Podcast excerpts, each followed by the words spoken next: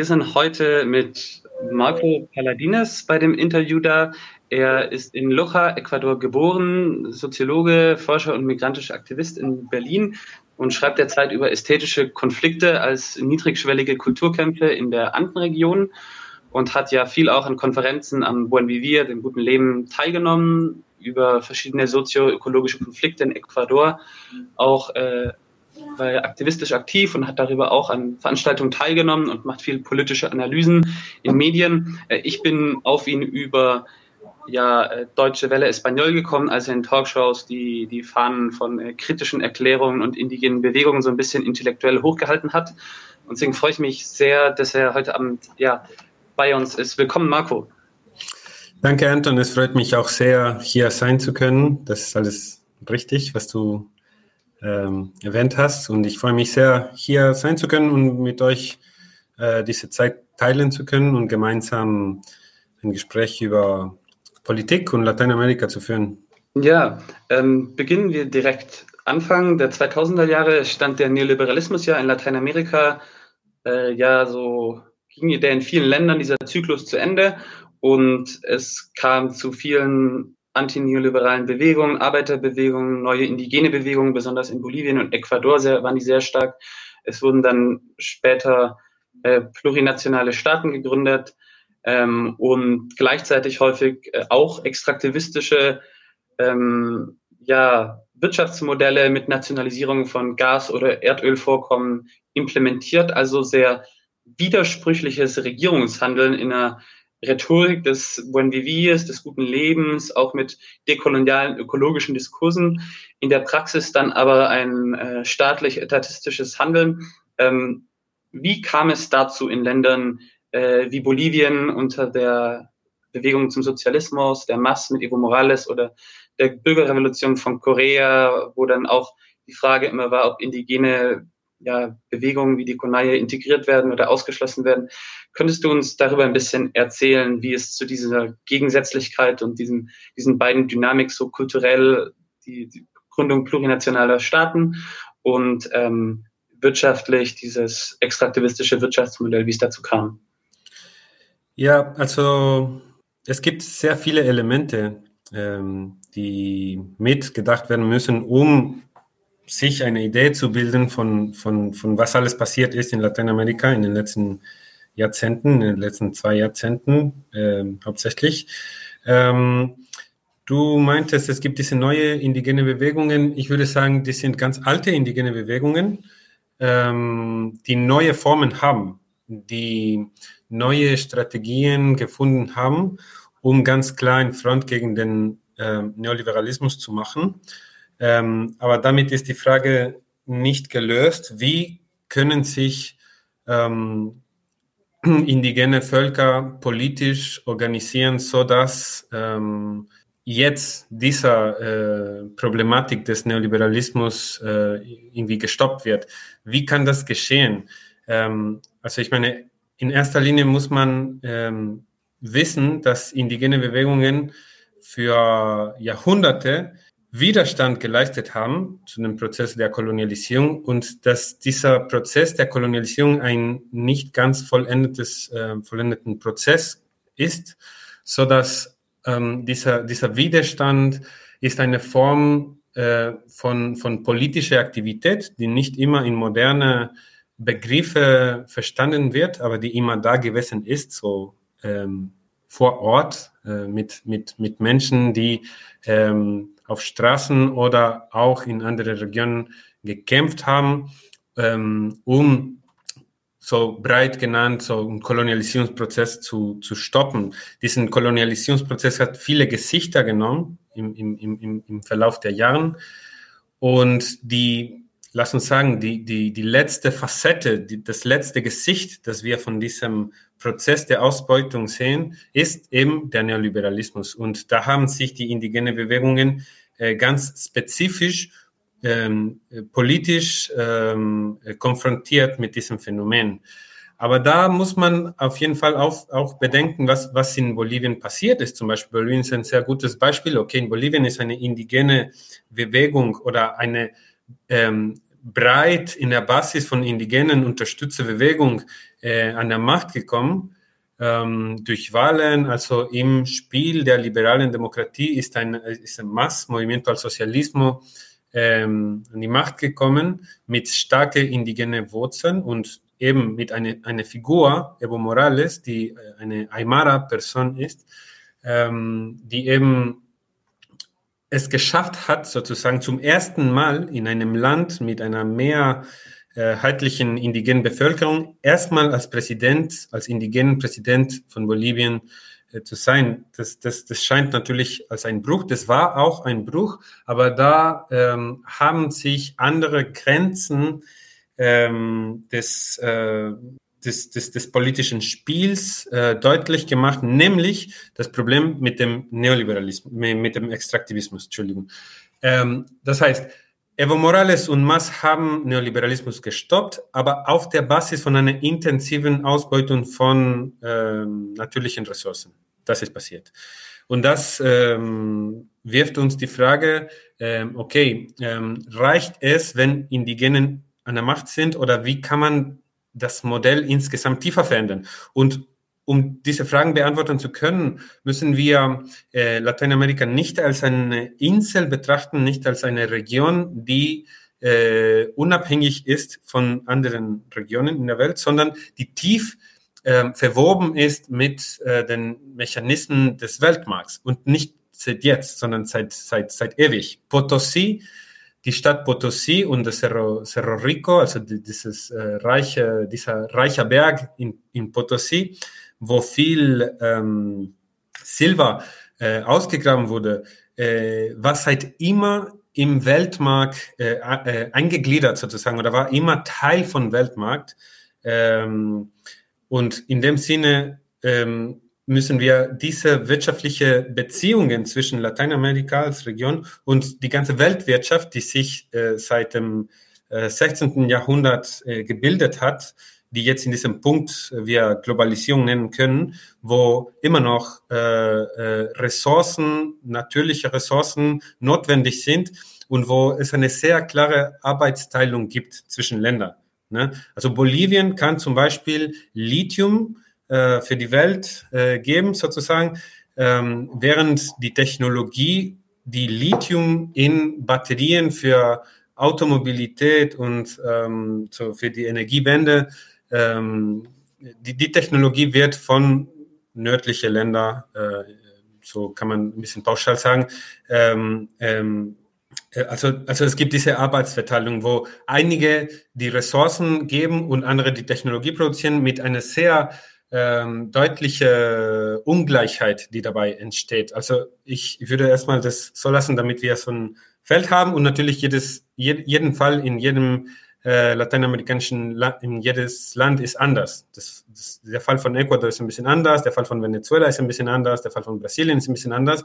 Aber so ganz grob gesagt, ich glaube, die Frage ist, äh, wie können diese Kolonialisierungsprozesse beendet sein? Ähm, wenn aber die wirtschaftliche Strukturen, die die, die die Region mit der Welt verbinden, auch äh, irgendwie äh, betrachtet werden. Ja, du hast gerade ähm, Potosí genannt und äh, in Bolivien gibt es ein Standardwerk vom sozialistischen äh, Arbeiterführer Marcelo Quiroga Santa Cruz, äh, der skizziert dort eben mit dem historischen Materialismus, äh, das heißt El Saqueo, das Buch, da skizziert er eben genau das, was du beschrieben hast, nämlich die ja, historische Abhängigkeit äh, von dem Land, das immer an ja, die, vor allem die imperialistischen Zentren der Welt äh, die Ressourcen ja, hin exportieren musste und dann im eigenen Land äh, kaum etwas geblieben ist. In verschiedenen Epochen hat sich entweder die, die einheimische Elite bereichert und vor allem auch äh, ausländische Staaten haben auf Kosten eben Länder wie äh, des heutigen Boliviens oder auch anderer ehemaligen Kolonien äh, sich sehr bereichern können.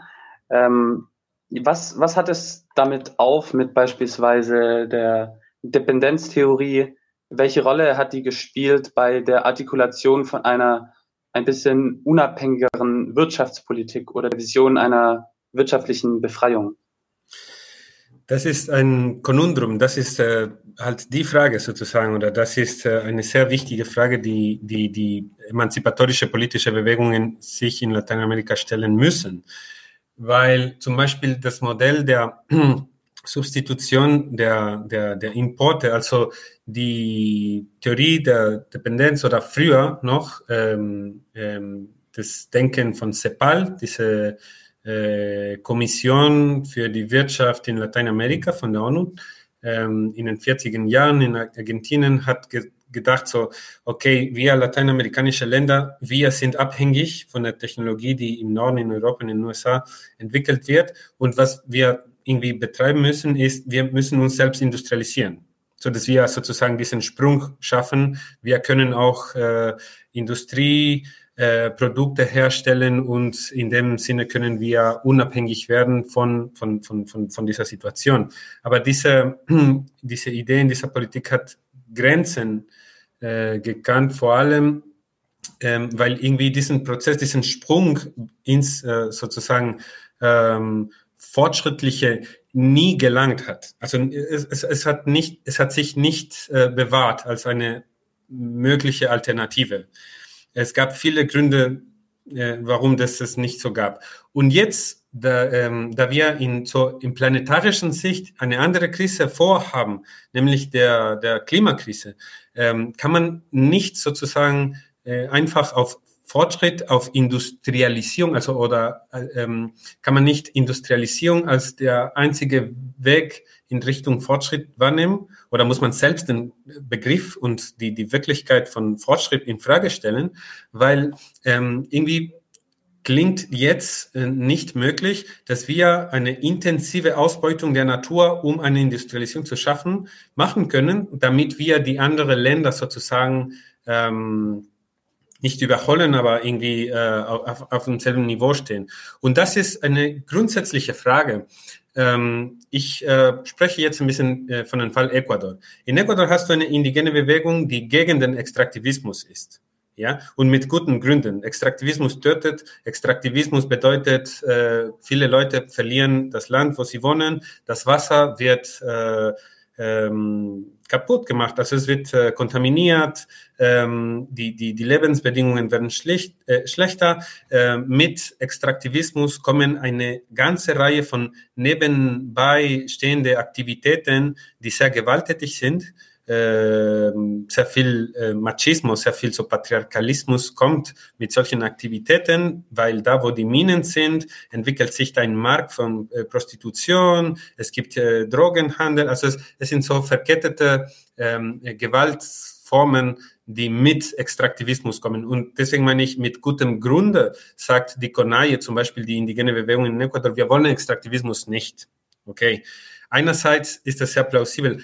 Andererseits ist die, die progressive Bewegung, Correismo oder Progressismo in Ecuador, die sagen, okay, aber wir brauchen diese Ressourcen, wir brauchen ähm, die Ausbeutung von, von Metalle, die wir in der Erde tief äh, gegraben haben, oder Erdöl, damit wir mit diesem Geld unsere Wirtschaft verändern können, so dass wir irgendwie Gesundheit äh, uns leisten können, Erziehung und so weiter, damit wir investieren können, was wichtig für das Land ist. Und da haben wir eine Sackgasse sozusagen ein Problem, wo es sehr schwer ist zu sagen, okay, ähm, wie, wie schaffen es wir, eine postextraktivistische Wirtschaft zu haben, äh, die gleichzeitig sozusagen eine Unabhängigkeit schafft von, äh, von, von dieser internationale Welt, äh, ähm, äh, Wertketten. Ja, also äh, wie, wie schafft Ecuador zum Beispiel nicht von Erdöl abhängig zu sein? Ja, ja, ja. und da haben wir diese Frage, die äh, leider nicht diskutiert wird. Und da finde ich, das ist meine,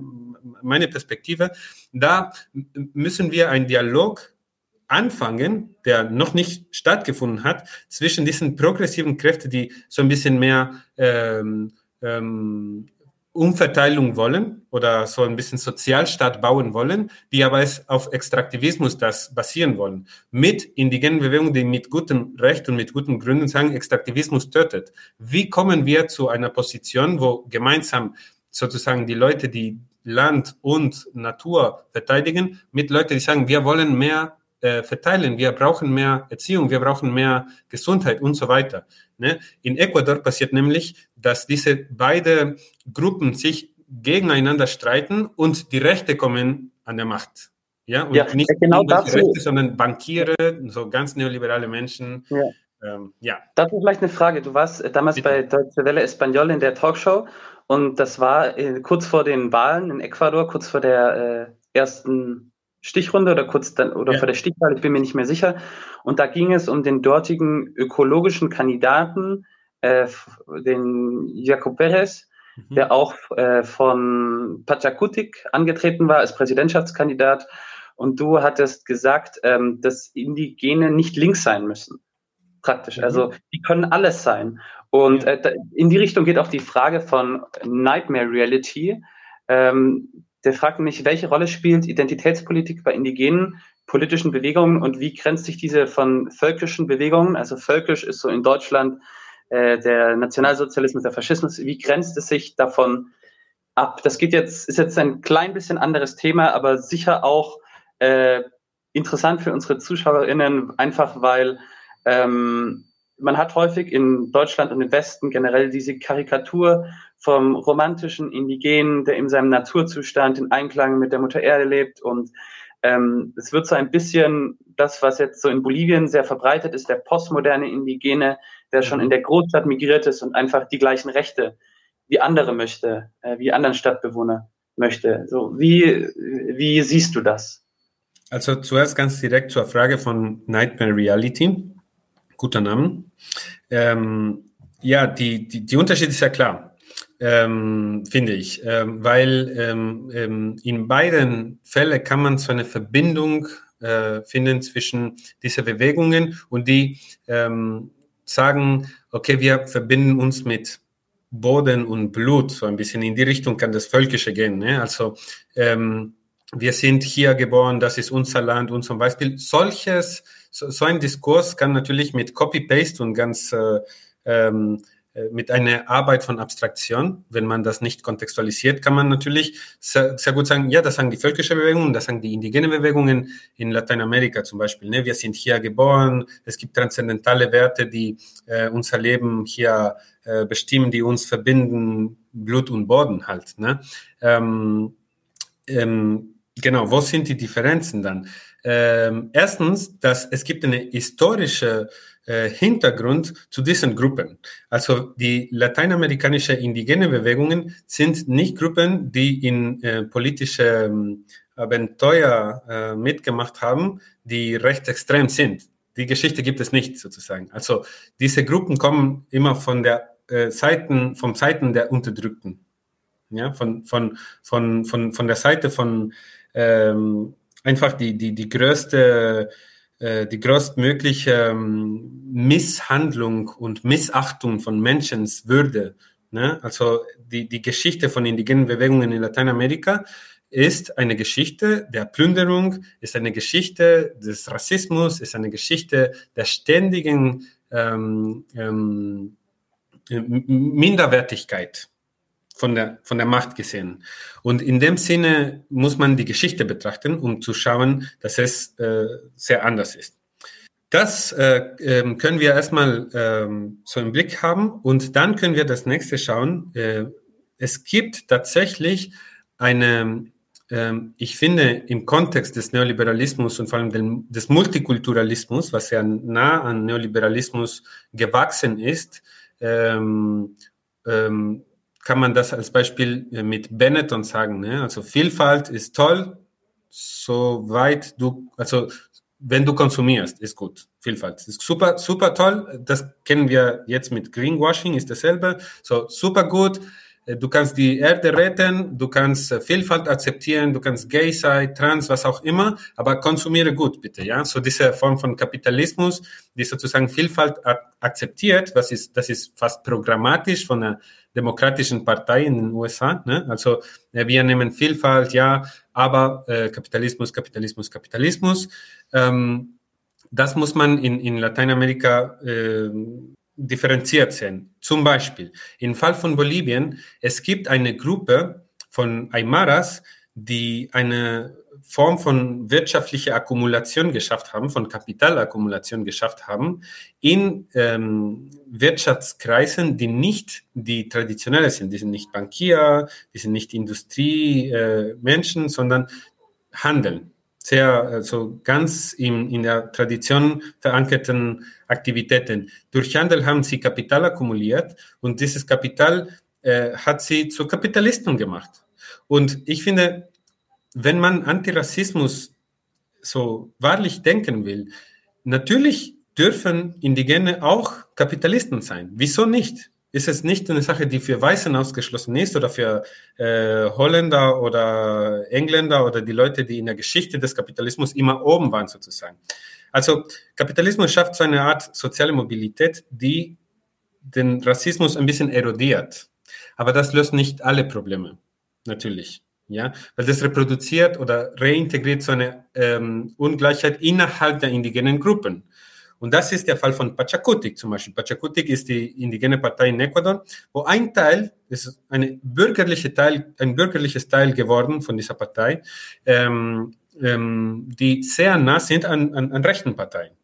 Die sind indigen, die haben, so, also was ich meine ist, ähm, es ist rassistisch zu denken, dass weil die Indigenen sind, müssen die immer links sein. Das ist ähm, etwas, was äh, ich glaube, so ein, so ein Common Sense, das wir brechen müssen, weil es ist äh, so gewesen, dass wir assoziieren und das ist im Tiefen unseres Kolonialismus, das wir integriert haben in unserer, in unserer Sicht der Welt, ähm, dass Indigenen sind arm und Arme sind links. Also diese Gleichstellung, die keinen Sinn ja, macht.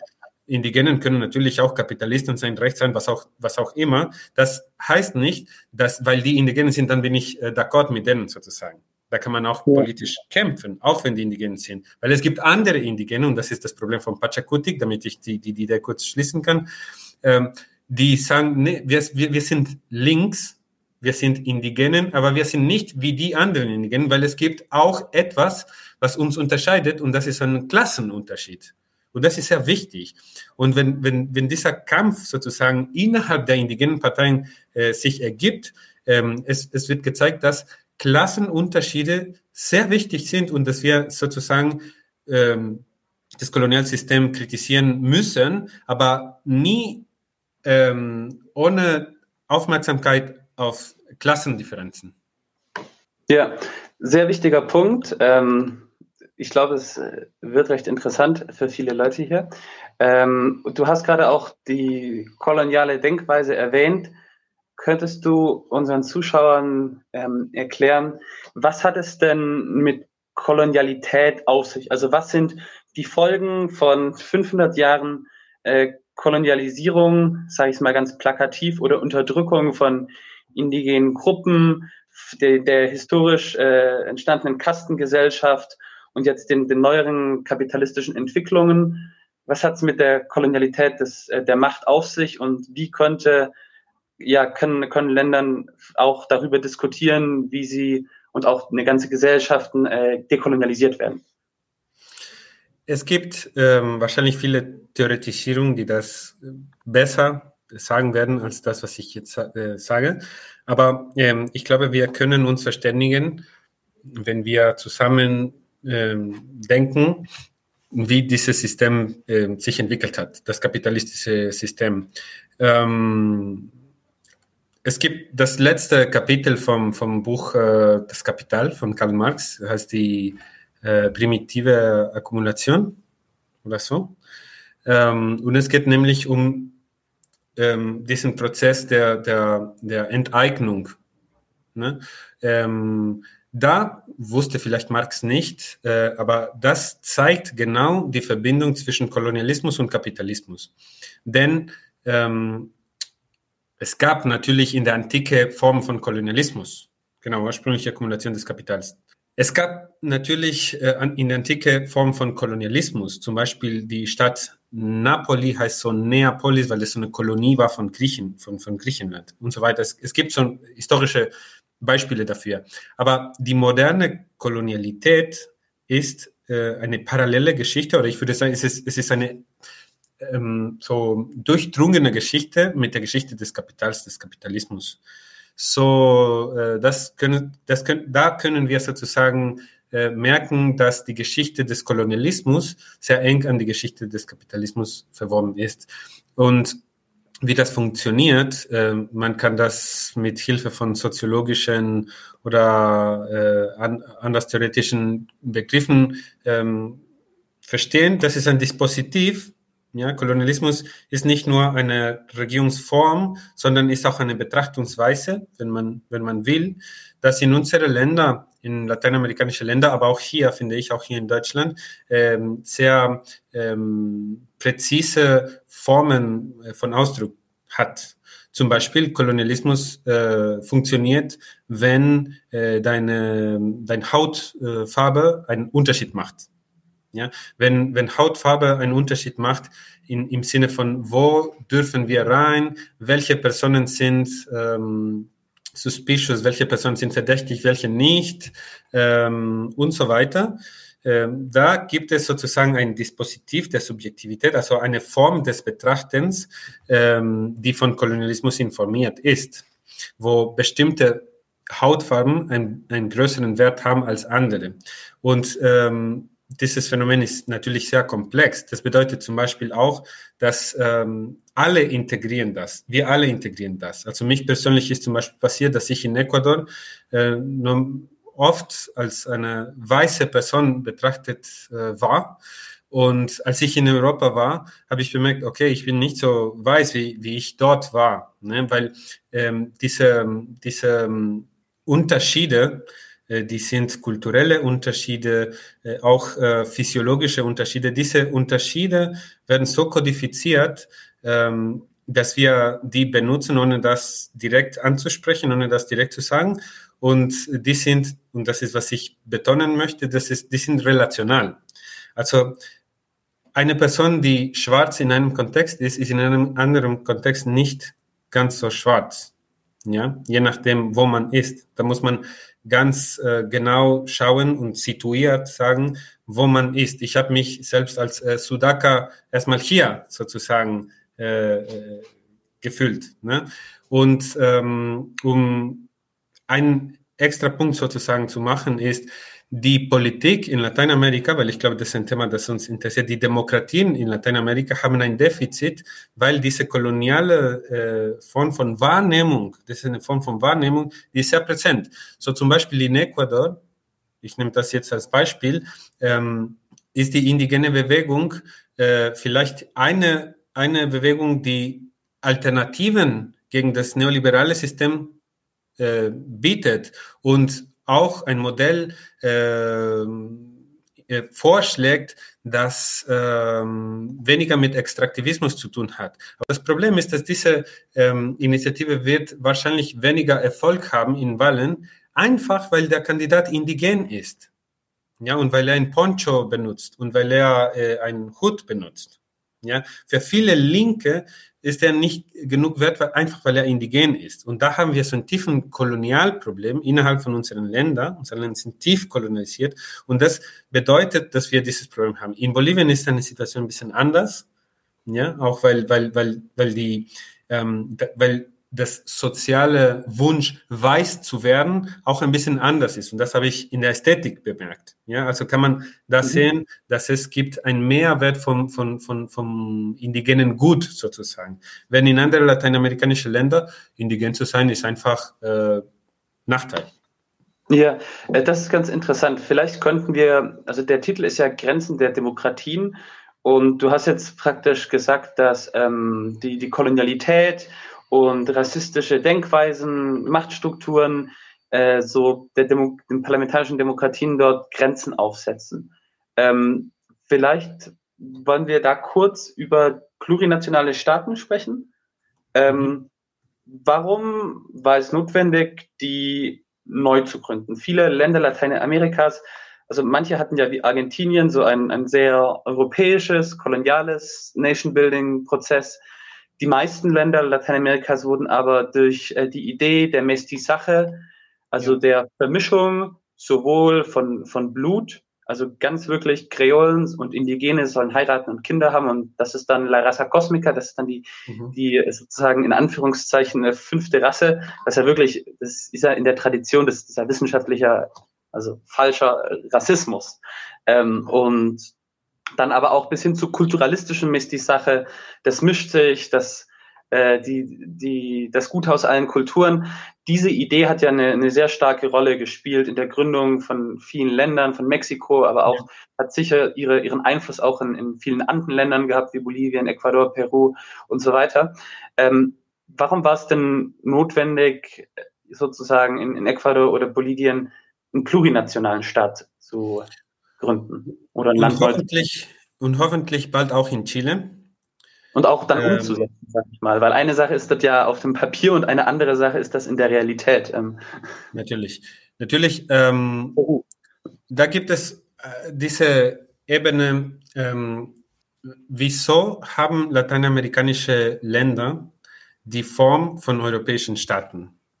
Die wurden im, ähm, mit, mit Bolivar und äh, San Martin und mit so Unabhängigkeitskrieg 1830, ähm, 1820 und so weiter, so vor 200 Jahren. Man hat einen Modell übernommen, nämlich das Modell des nationalen Staat. Das ist der Punkt. Ne? Mononationalstaat, also ein Nationalstaat. Nach äh, dem Bild von europäischen Staaten, wo wir kennen, äh, wie das sich entwickelt hat, wie Deutschland zu Stadt wurde, wo, wie wurde ähm, die deutsche Nationalität geschafft durch Kulturarbeit, durch äh, Technologien wie Buchdruck, durch äh, das, das, das, das ähm, Reformation, eine, sehr wichtig. Sprache, ja. Reformation heute, das Hochdeutsch ist ja, ja das Deutsch, ja, mit dem man die Bibel übersetzt hat zum Beispiel. Natürlich, ja. Das heißt, wie, wie, wie hat man so eine Nationalkultur, die homogen ist, die sozusagen das Territorium bedeckt und homogen ist, das, das, ähm, da hat man die Geschichte von Deutschland, auch wie es in Spanien passiert äh, ist, so. Und in, in, in diesen Geschichten wurde die Vielfalt in manchen Fällen zerstört, würde ich gerne sagen.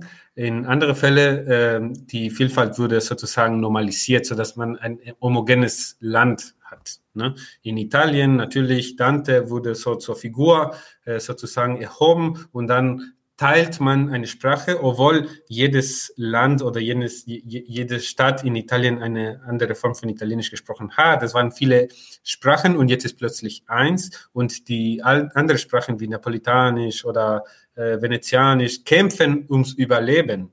In Deutschland gibt es die Zorben, ne, die wohnen da, die haben eine eigene Sprache, aber die sind so am Rand, weil die Geschichte von Nationalstaat äh, bedeutet sozusagen Einheit über Vielfalt. Und das würde so übertragen, äh, finde ich, auf kolonialer Weise übertragen. So, äh, welches Modell sollen wir übernehmen, denn von den, von den Entwickelten sozusagen? Ne? Das war so ein bisschen die, die, die, die Stimmung sozusagen Anfang, äh, also vor 200 Jahren.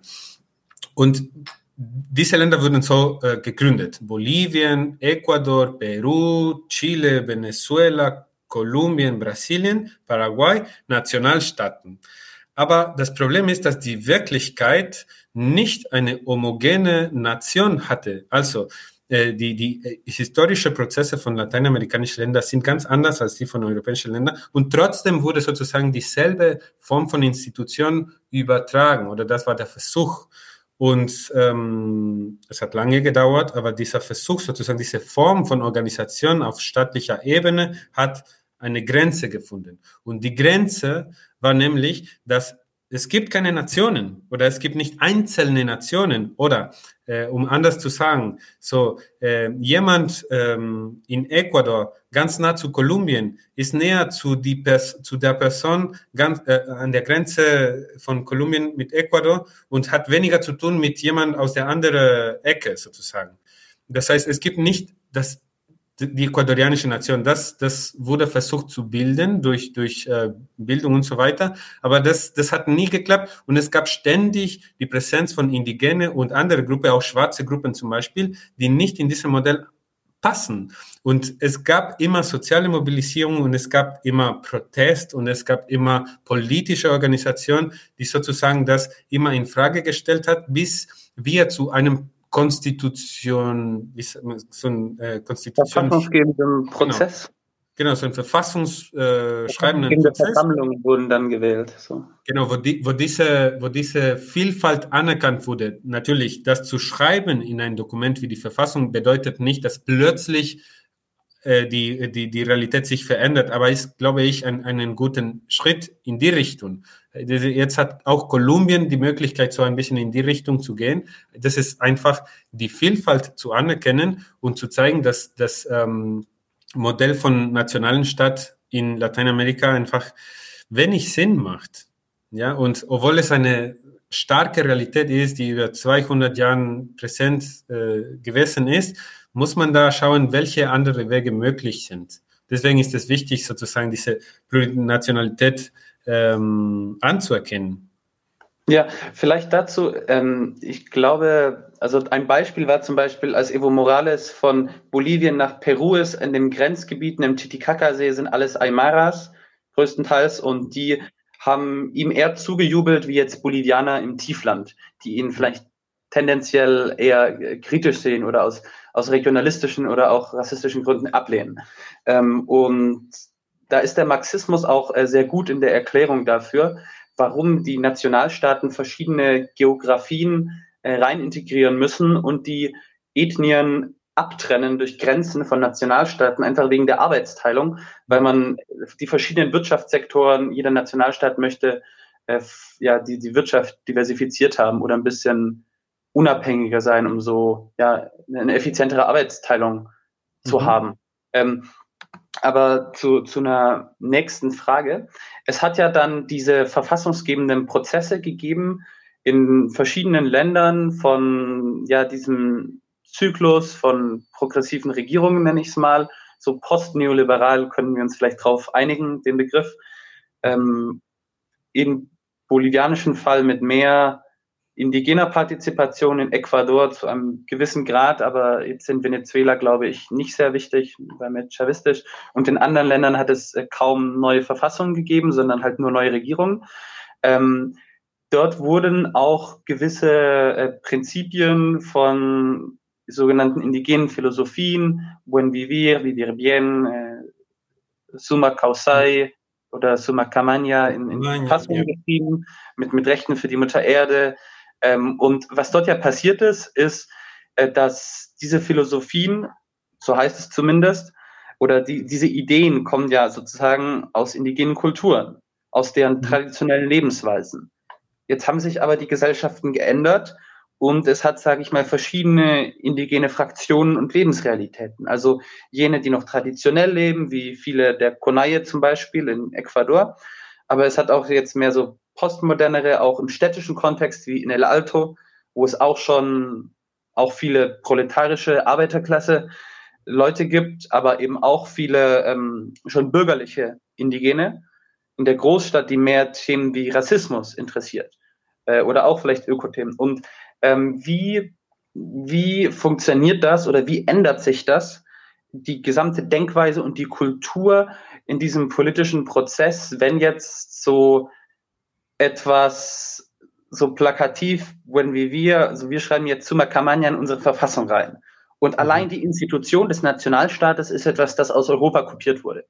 Sozusagen, wie viel äh, Original ist noch drinne und ist Original überhaupt, kann man mit dieser Kategorie, das ist indigen, das ist nicht indigen, kann man damit arbeiten oder äh, muss man da auch aufpassen, weil wie könnte denn eine indigene Identität oder Kultur oder Verfassung in dem der heutigen Realität auch mit Urbanisierung äh, aussehen. So, also was, ja. wie würdest du diese, diese ganze Problematik beschreiben? Ich finde es ist sehr gefährlich, das Indigene in einer Form von Essentialismus zu fangen. Ja, es ist sehr problematisch. Es gleicht nicht das Völkische, was wir für den Fall Deutschland genannt haben, aber es ist trotzdem sehr problematisch. Ähm, ähm, weil es äh, bietet uns eine, ein Verständnis von, von Wirklichkeit, wo Essenzen irgendwie nicht historisch sind, wo sich nicht verändern, wo ähm, indigen sein, sagen wir Quichua sein oder sagen wir Zapara sein oder sagen wir Aymara sein oder Guarani, eine irgendwelche Essenz bedeutet, die nur im ganz traditionellen Milieu zu finden ist. Das ist sehr gefährlich, weil indigenen Gruppen hatten immer Beziehung mit, mit, mit unterschiedlichen. Die indigenen Bewegungen, äh, wie ich früher gesagt habe, hatten immer Beziehung mit Weltmarkt zum Beispiel. Also diese sind Mythos. Ja, es gibt natürlich äh, indigene Gruppen, die weniger Kontakt mit äh, Urbanität, mit Markt und so weiter hatten.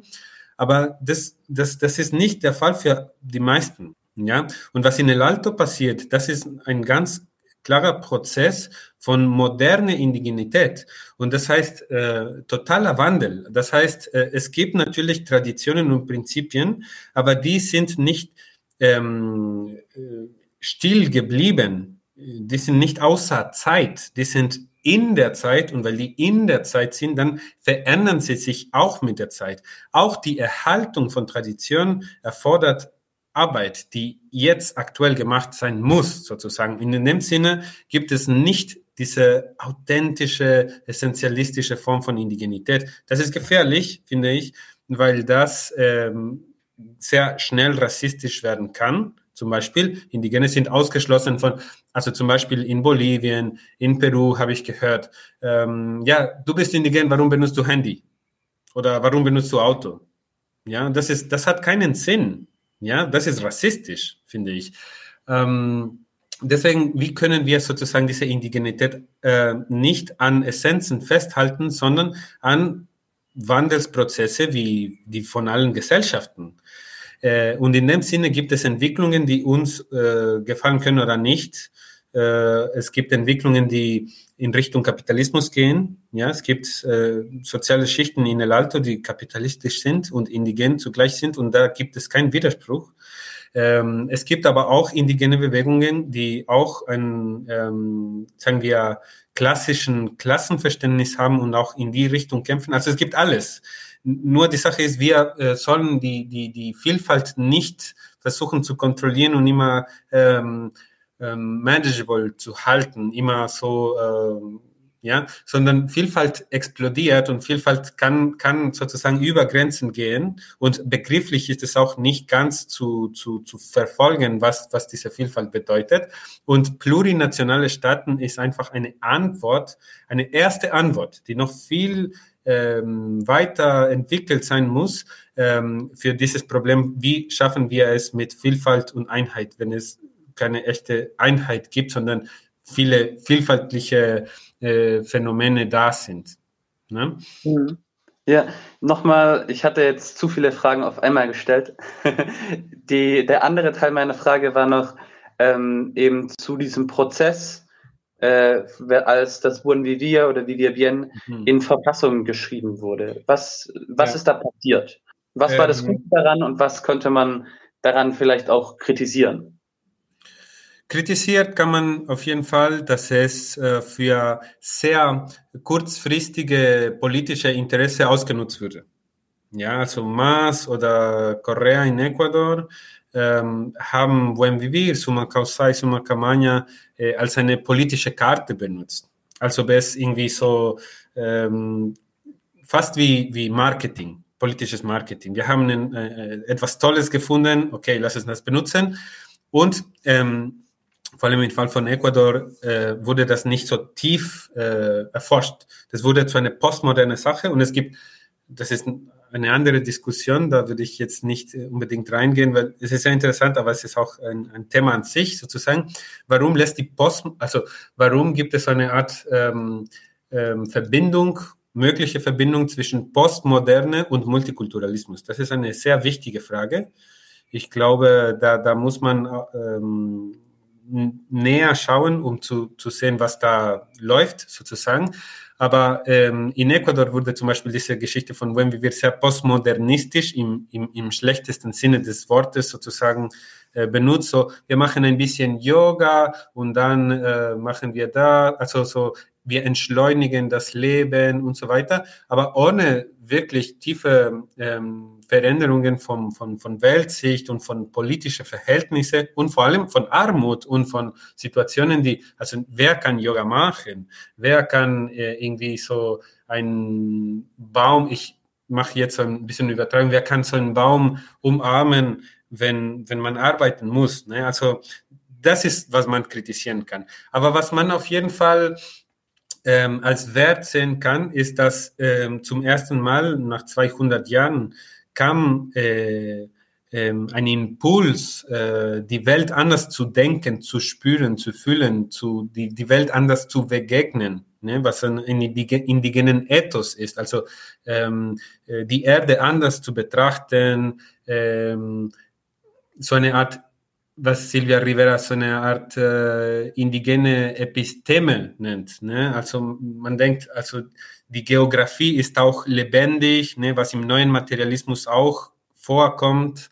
Ähm, die, die Erde ist lebendig und man muss sozusagen, also oder Bruno Latours Gaia und so weiter. Also solche Sachen äh, waren immer sozusagen im indigenen Weltsicht und die sind zum ersten Mal zu ein politisches Problem geworden. Das ist natürlich etwas sehr Positives, finde ich. Und ich glaube, wir müssen das vertiefen. Nicht, wenn wir wir aus der äh, Verfassung rausnehmen, wie die Kritiker sagen, weil es von den ähm, Sozialismus ausgenutzt wurde, sondern vertiefen, weil in diesem indigenen Denkweise Alternativen sind zu, zu, zu den Problemen, die uns alle planetarisch betreffen.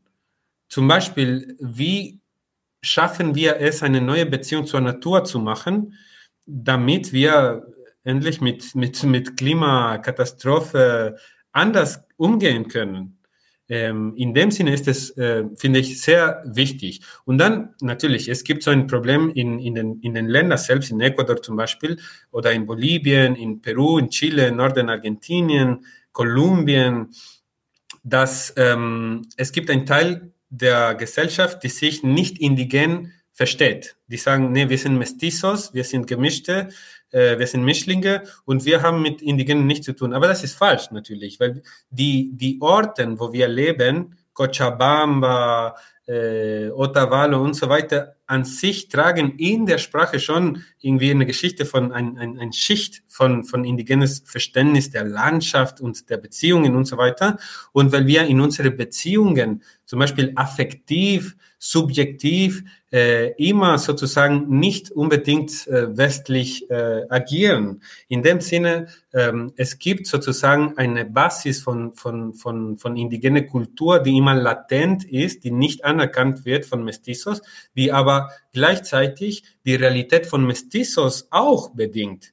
Und in dem Sinne finde ich, das ist eine, ein, ein möglicher Weg, ähm, eine, äh, einen Wechsel, so einen Perspektivenwechsel, so, so eine kopernikanische Wende, wenn man, wenn das man so sagen will, statt sich immer mit, mit dem Weizen zu identifizieren und zu sagen, okay, welche Modernität wollen wir? Wir können uns auch mit, mit dem, was wir immer da hatten, sozusagen identifizieren. Und das können wir natürlich mit Respekt, nicht mit äh, äh, Usurpation, ich weiß nicht, ob das ein Wort ist, aber nicht ohne sozusagen äh, für jemand anders zu sprechen, aber wir können uns annähern, vor allem wenn wir Antworten brauchen auf die ganz schlimmen Probleme, die wir als, als Planet haben. Ja, ja. ich glaube, da kommt auch häufig Paternalismus, spielt dort rein. Also, dass, ähm, weiß nicht, manchmal Choreistas zum Beispiel in Ecuador ähm, denken, sie würden es besser wissen als jetzt die Konayo oder Pachakutik und äh, deswegen ja, ja da auch so ein bisschen. Das ist eine ja, sehr. Eigentlich, das ist auch, auch Rassismus und Kolonialität da wieder reinspielt in das Denken. Genau. Ähm, aber was ich fragen wollte, auch wegen den Titelgrenzen der Demokratien, ähm, wie artikulieren sich denn die Zivilgesellschaft, äh, ja gerade im Andenraum vielleicht oder generell in Lateinamerika, welche Rolle spielen dort soziale Bewegungen, Gewerkschaften, auch indigenen Bewegungen und so weiter bei ja, der, der Aufstellung von Forderungen, von Problemen im Alltag? Ähm, ähm, klassisch spielten die immer eine sehr wichtige Rolle, zum Beispiel in der Revolution in Bolivien äh, 52, in äh, viele politische ähm, Momente äh, war das sehr wichtig. Aber mit äh, Fall des, äh, der, der Berliner Mauer und des, äh, mit Ende de, des Kalten Krieges und mit Ende ähm, der Pluralität der Narrativen Also es gab äh, Kapitalismus, es gab Sozialismus, es kam zu Ende, typisches äh, Fukuyama End of the History und so weiter. Ähm, damit wurden alle diese Gruppen auch stark ähm, in Frage gestellt, kritisiert, runtergebracht sozusagen. Und das ist sehr schwierig gewesen für diese Gruppen wieder irgendwie Fuß zu fassen, äh, wieder ähm, Support, wieder äh, so Unterstützung in der Gesellschaft zu finden. Aber dieselben äh, sozusagen, also dieses ähm, triumphalistischen Diskurs von, von dem Neoliberalismus, okay, Sozialismus ist jetzt keine Alternative mehr, ähm, das hat in den, in den 90er, 2000 äh, funktioniert, aber den, de, der eigenen Entwicklung des Neoliberalismus hat es ähm, möglich gemacht, dass diese Gruppen wieder etwas zu sagen haben, weil die Prekarisierung des Lebens zutage getreten ist. Ne? Und in dem Sinne ähm, gibt es, glaube ich, eine, eine wachsende Rolle von, von, von, von, von diesen Gruppen. Die haben wieder etwas zu sagen, noch nicht wie in 60er, 70er Jahren, aber die haben wieder etwas zu sagen.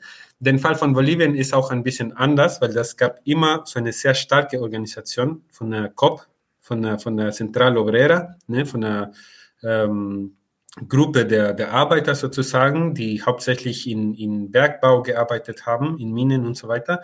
Und die sind auch, ähm, ähm, finde ich, ähm, politische Gruppen, die die Fähigkeit gehabt haben, sich zu adaptieren zu anderen Situationen. Zum Beispiel die, die, die Arbeitergruppe äh, von, von den 60er, 70er Jahren in Bolivien haben sich transformiert, haben sich so entwickelt zu urbanen Protestbewegungen in El Alto zum Beispiel. Ja, wegen der Migration haben sie sich in El Alto etabliert und die haben sozusagen diese Tradition verändert, diese Kampftradition der traditionalistischen Linke, äh, typische Arbeiterorganisation, die haben das verwandelt in, in, in Neighborhood Organization. Und die haben es geschafft, in El Alto Autonomie zum Beispiel zu fördern. Äh, die ja. haben es geschafft, in El Alto nicht nur politische Autonomie, sondern, und das ist, äh, was ich, was ich untersuche, wie, wie du es am Anfang genannt, äh, erwähnt hast, eine ästhetische Autonomie. In El Alto ist es jetzt möglich zu sehen, okay, wir, wir, wir, wir mögen es nicht wie, wie euch, wie, wie ihr das äh, mögt. Wir haben unsere, ähm, unser eigenes Geschmack entwickelt. Und das muss nicht unbedingt das Modell von Mickey Mouse sein, sondern wir können auch äh, sagen, was schön für uns ist und das so bauen, zum Beispiel im Fall der Architektur. Ähm, diese, die, die haben sich sozusagen gut adaptiert und deswegen in Bolivien zum Beispiel MAS hat auch so starke Basis in, in, in Arbeiterparteien. Aber jedes Land ist da ein bisschen anders. Zum Beispiel in Chile gibt es sehr traditionalistische politische Parteien, die sich adaptiert haben, in der Situation eine krasse Diktatur zu erleben oder erleben zu müssen und Resistenz zu leisten. Und es gibt da sozusagen in Chile, in Argentinien gibt es würde ich sagen, mehr institutionalisierte, typische, traditionelle Arbeiter, äh, politische linke Gruppen. Ähm, aber das ist jetzt in, in, in Wandel und es ist nicht klar, wohin das geht, weil wir jetzt nicht mit dem, mit dem Problem Arbeiter äh, oder die klassische, den klassischen Widersprung Arbeiter-Kapitalist zu tun haben, sondern auch andere Probleme haben, die natürlich mit Armut zu tun haben und mit Kapitalismus, aber nicht unbedingt mit diesem ganz traditionell formulierten Klassenverhältnis äh, zu tun haben. Ja, auch in Bolivien ähm, vielleicht ein Unterschied zwischen der Revolution Nacional und dem Prozess des Wandels, dem Proceso de Cambio ist ja, äh, bei der Revolution Nacional wurde mit Waffen, haben äh, Arbeiter- und Bauernmilizen gegen das Militär und die Polizei gewonnen äh, und die Macht übernommen, zu einem Zeitpunkt zumindest, während äh, die Mass immer demokratisch durch Wahlen an die Macht gekommen ist. Ähm, aber vielleicht eine anschließende Frage. Es gab ja dann diese Massenbewegung gegen den Neoliberalismus. Warum sind denn die Staaten in Lateinamerika so repressiv, dass sie heutzutage ähm, ja militante Bewegungen häufig blutig niederschlagen? Das kommt ja immer wieder in den Schlagzeilen und das sind jetzt Schlagzeilen, die sind, ist man in Europa nicht unbedingt gewöhnt. Ich würde sagen, ähm, immer damit konfrontieren müssten, dass das Leben von, von armen Menschen, von indigenen Menschen, von schwarzen Menschen weniger wert ist. Und in lateinamerikanischen Ländern gibt es eine diskursive Gerechtfertigung von dieser Art von Gewalt, weil diese Menschen einfach weniger wert sind. Ich habe oft gehört, Indigene muss man töten, weil die äh, ein Hindernis sind für die Entwicklung ähm, des Landes oder solche Art von rassistische, faschistische Diskurse.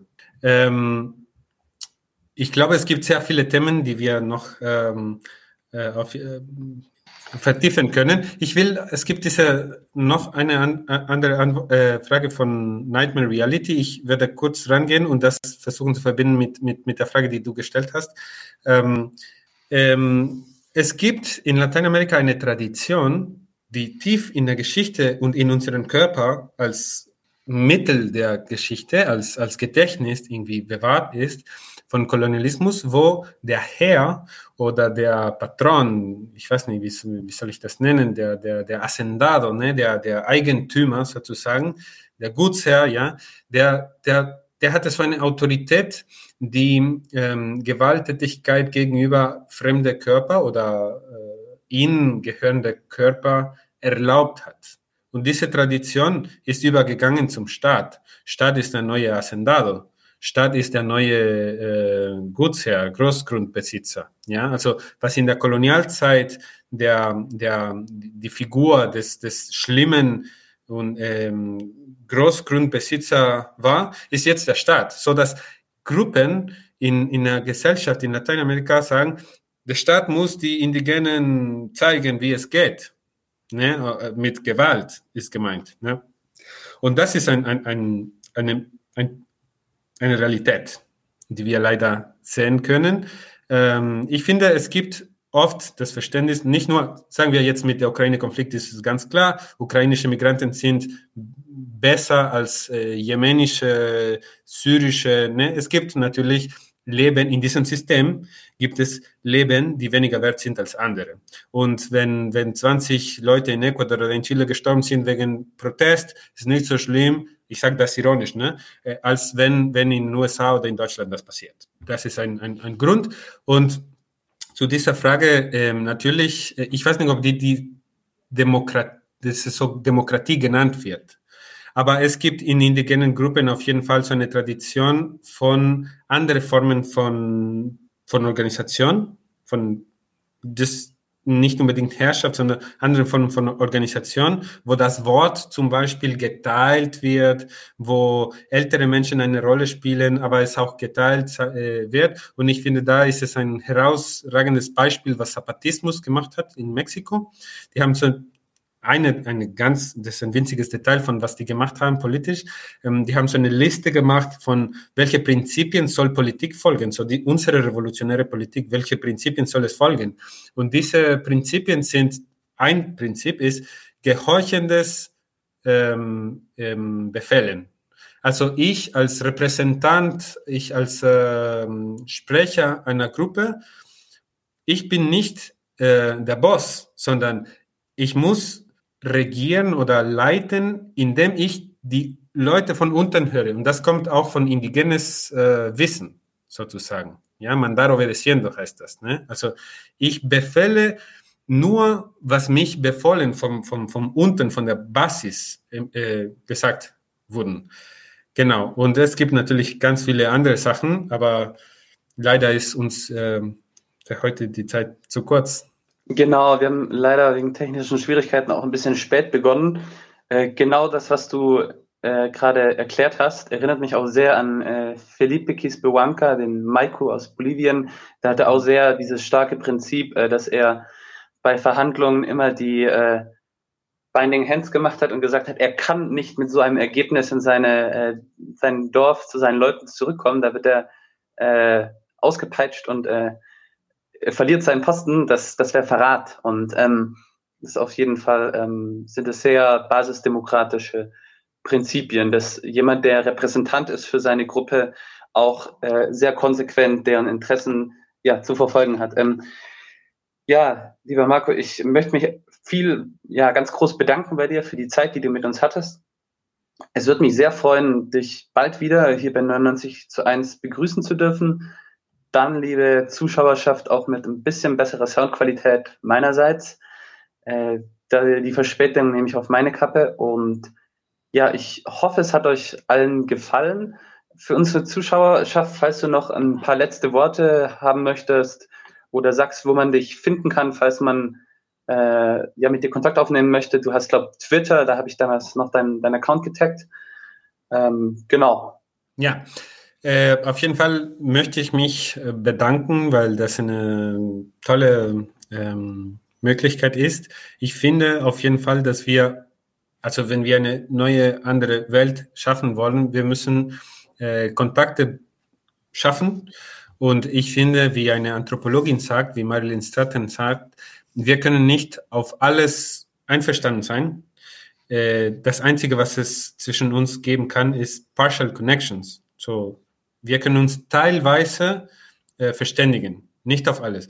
Und ich möchte auch gern eine Metapher äh, vorschlagen, weil ich denke, unsere politische Imagination ist zu eng geführt worden, dass wir denken, wir müssen alle gemeinsam zum selben Ziel äh, laufen. Und ich finde, das ist nicht so. Ich will, ich, ich, ich, ich habe das Gefühl, wie können wir gemeinsam das einzige Ziel finden, wenn wir so unterschiedlich sind, wenn wir nicht die Differenzen anerkennen können, die wir haben. Wir können vielleicht ein Stück des Weges zusammenlaufen. Lass uns das machen. Vor allem jetzt in dieser Zeiten. Ne? Lass uns ein Stück des Weges zusammenlaufen und jeder wird hinkommen, wo er oder sie oder äh, hin muss ne? oder, woll, oder will. Ähm, aber statt zu denken, wir müssen alle uns äh, verteidigen, eine Einheit binden, sondern nein, lass uns divers sein, lass uns unterschiedlich sein, äh, aber trotzdem jetzt zusammenlaufen, weil wir einen Gegner haben, zum Beispiel Neoliberalismus, der sehr stark ist und wir, wir, wir können zusammenlaufen. Dann können wir uns trennen, ja, zwischen Anarchisten Sozialisten. Okay, später trennen wir uns, erstmal lass uns zusammen diese, dieses Problem äh, beseitigen. Ganz, ähm, ist eine Metapher einfach. Ja, Aber eine vielen Dank und ich grüße alle, äh, die mitgehört haben.